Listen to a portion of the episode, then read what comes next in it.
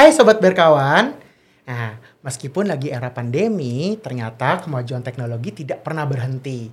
Dan tentunya Sobat Berkawan gak mau ketinggalan nih. Nah, teknologi yang akan kita bahas hari ini itu ada dua. Yang pertama itu teknologi awan atau yang bahasa kerennya kita sebut cloud.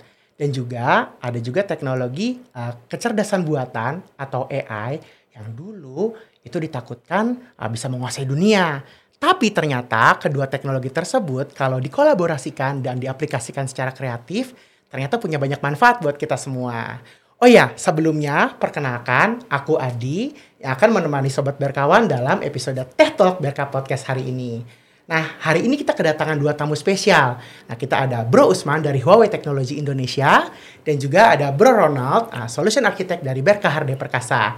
Hari ini kita akan bahas tentang uh, teknologi cloud dan AI serta inovasi digital apa yang akan mentransformasi kehidupan kita dalam waktu dekat ini. Oke, uh, halo Bro Usman dan Bro Ronald, apa kabar nih? Baik Bro. Oke, uh, semoga sehat-sehat aja ya. Kan sehat. ini ceritanya katanya pandemi akan segera berakhir, tapi jangan percaya begitu aja ya. Betul. Oke, mungkin uh, sebelum kita cerita lebih jauh ya, mungkin uh, kita coba buka dulu nih. Uh, mungkin aku mau minta tolong uh, bantuan Bro Ronald mungkin bisa cerita dulu ke sobat berkawan ya. tentang yeah. teknologi cloud dan AI. Sebenarnya teknologi cloud dan AI ini apa? Yeah. Dan juga mungkin uh, karena akhir-akhir ini kita sering dengar ya kedua teknologi ini dan mungkin bisa diceritain juga nih Bro Ronald, apa sih hubungannya tentang kedua teknologi ini? Ya, jadi teknologi cloud sendiri, uh, cloud dan AI itu mungkin sekarang menjadi topik yang paling hangat ya di Indonesia. Betul, betul. Jadi banyak sekali ya mungkin sobat-sobat berkawan di sini yang udah mulai uh, riset tentang cloud, bagaimana sih tentang cloud gitu ya. Uh, cuman sebagai comparison, uh, kebanyakan kalau uh, kita amati itu di Indonesia masih banyak konvensional arsitektur ya.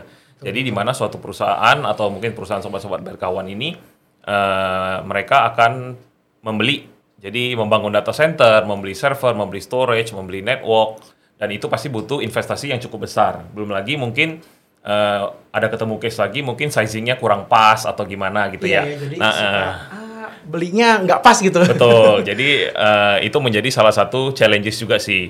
Nah, uh, dengan teknologi cloud sendiri itu mungkin bisa kita eliminate karena semuanya kita uh, over the internet. Jadi uh, sobat-sobat berkawan tidak perlu lagi investasi uh, bikin data center, beli server, beli storage karena semua itu kita pakai on demand ya. Jadi on demand. Jadi kita uh, sistemnya pay per use. Jadi kita langganannya misalkan servernya berapa banyak, storage-nya berapa banyak, ya kita akan di charge sesuai dengan yang kita pakai. Jadi kalau untuk AI sendiri, kalau secara simpel dapat diartikan sebuah teknologi yang mensimulasikan kecerdasan manusia.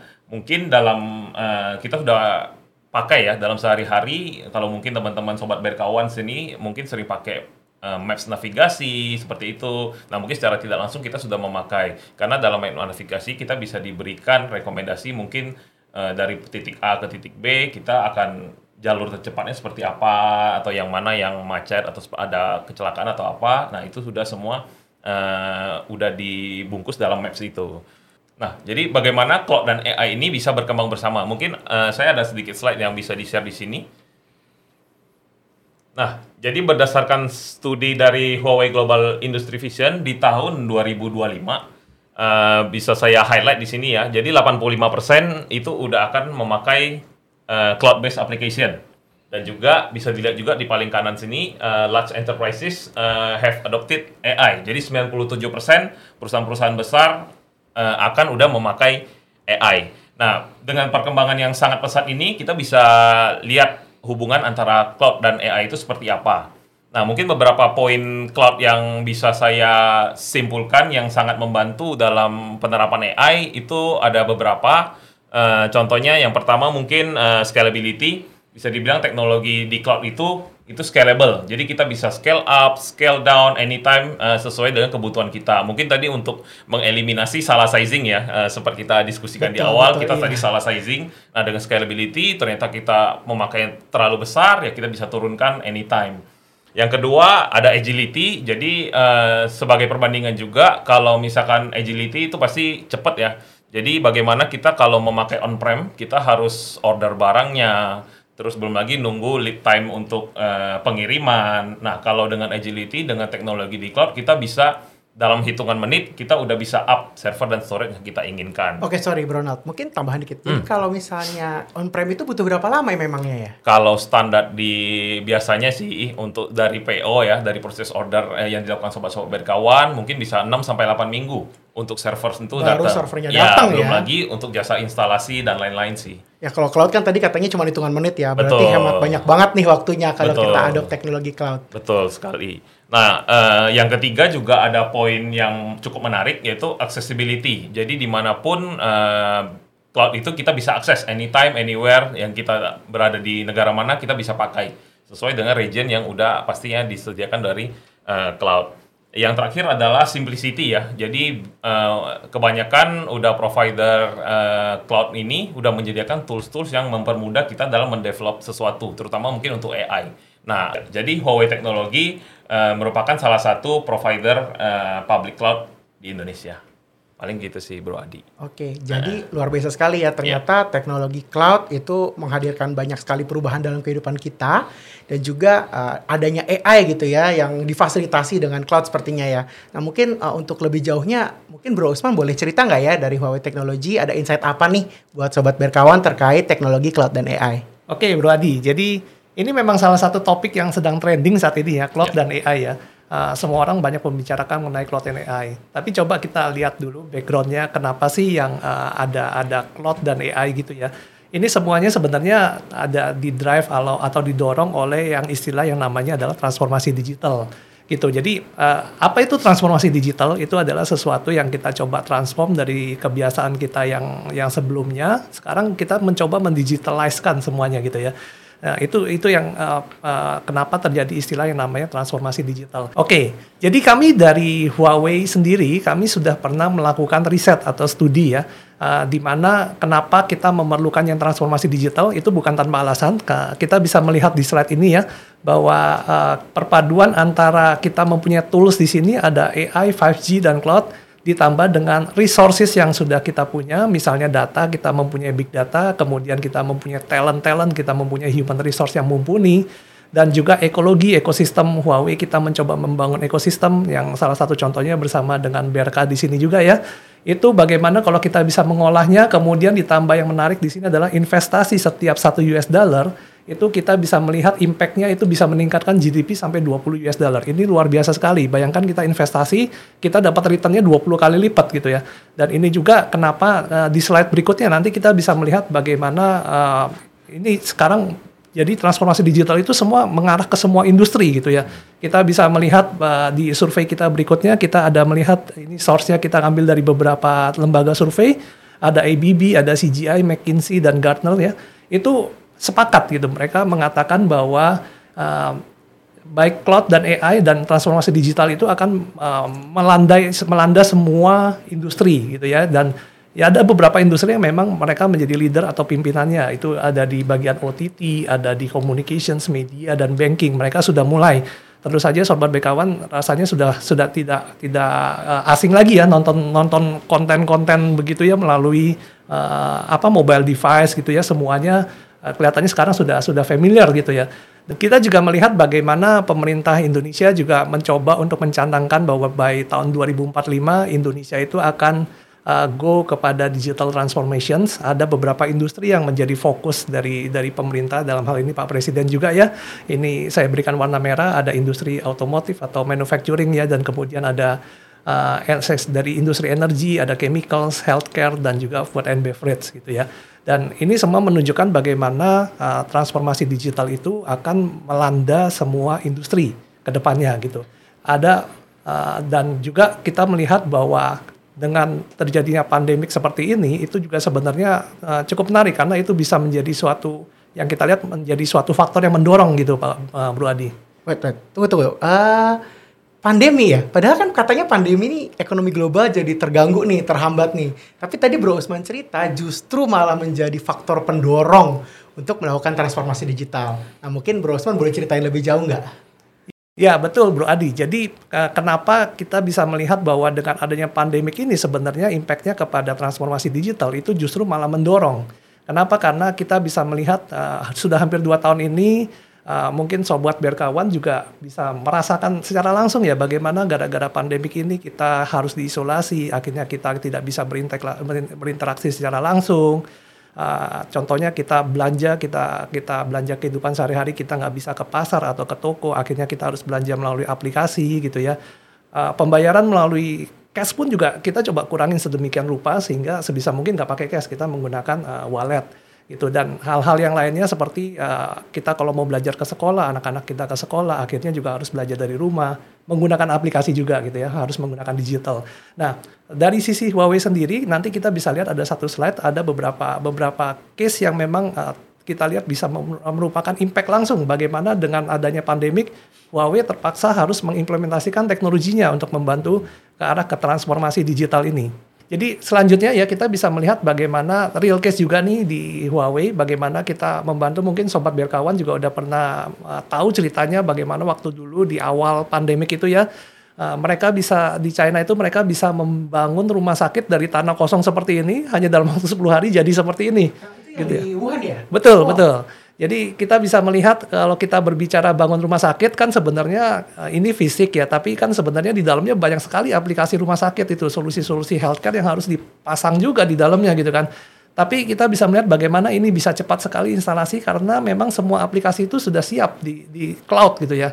Dan tidak ada yang harus diinstal lagi nunggu servernya tadi Bro Ronald sempat cerita beli server aja lama gitu kan ya. Itu semua nggak nggak dialami oleh mereka karena mereka semua sudah lihat aplikasinya ready jadi begitu kita setup networknya, kebetulan kita juga menggunakan 5G ya, dan begitu itu terkonek maka aplikasi itu sudah up and running dan sudah ready sehingga rumah sakit itu sudah bisa langsung beroperasi.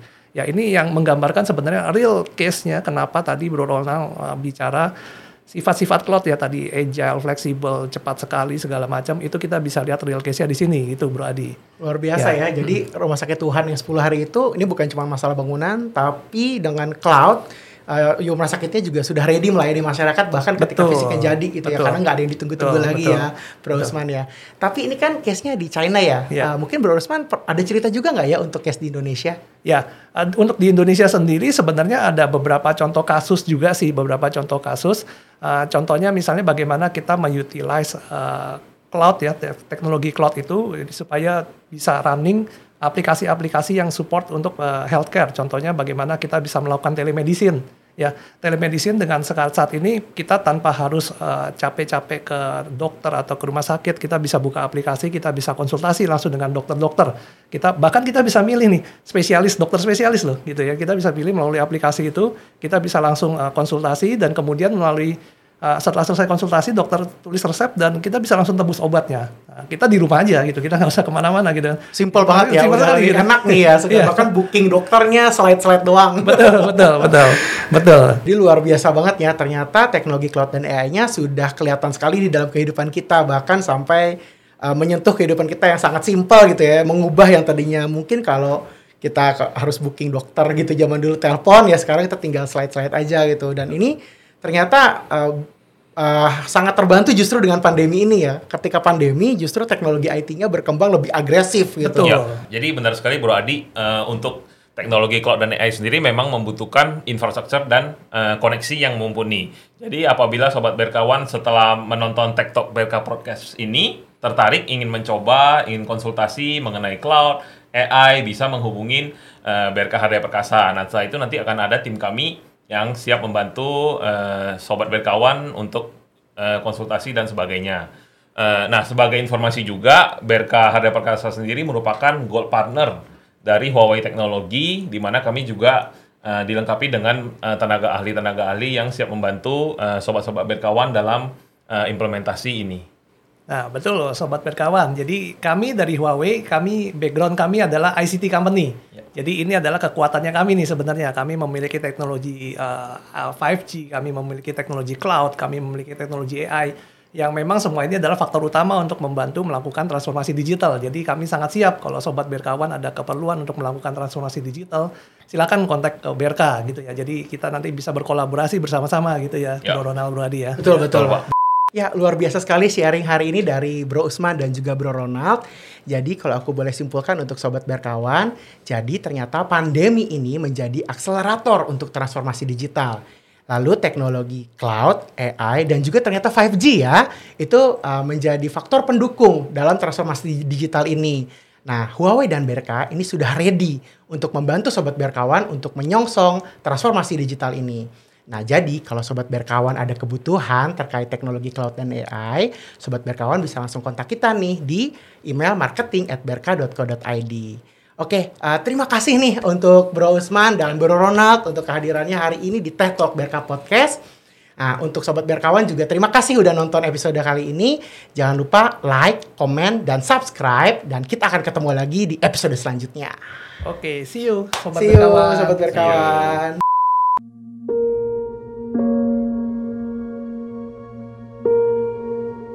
Kita tidak pernah tahu kapan pandemi akan berakhir.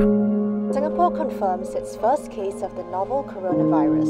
Every staff is assigned a role to play in event of an outbreak, and hospital Orang menyebut ini normal yang baru, tapi tidak ada yang normal tentang semua ini. Halo Kifa. Keadaan kamu gimana di sana, Nak? Iya, Bu. Singapura lockdown. Ya udah kalau gitu, Ibu kirimin suplemen dan vitamin buat kamu jaga kesehatan ya, Nak. Kementerian Perindustrian melalui Direktorat Jenderal Industri Kecil Menengah dan Aneka mencatat sebanyak 20.300 pekerja terkena pemutusan hubungan kerja atau PHK. Hal ini Kita tahu dunia sudah berubah. Beberapa orang kaget, beberapa orang menangis, kebanyakan orang hanya terdiam.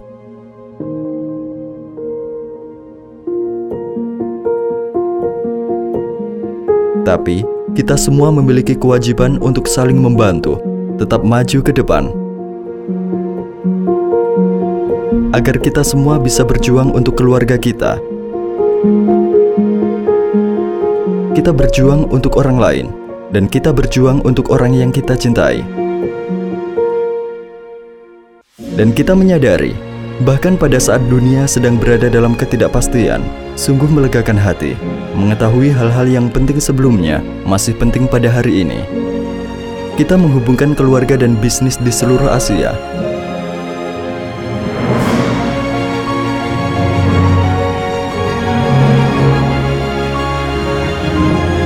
Bekerja lintas batas, membantu menjaga pintu tetap terbuka.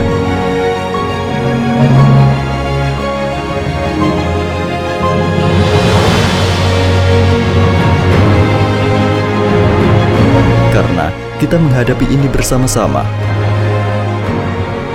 untuk hari yang lebih baik dan masa depan yang lebih cerah.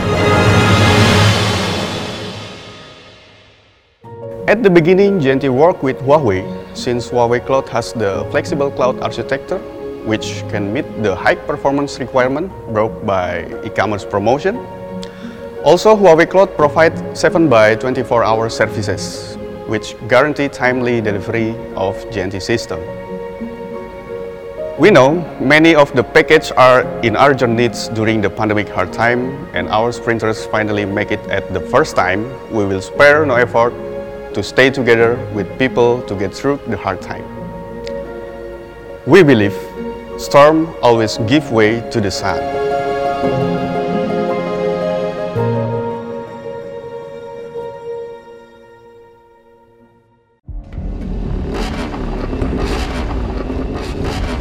All crew standby. Already okay? Server? All cover. Okay, let's go. Ketika dirimu harus melawan rasa bimbang, ingatlah terhadap orang-orang yang mempercayaimu. Hingga akhirnya kau layak untuk menjadi pemenang.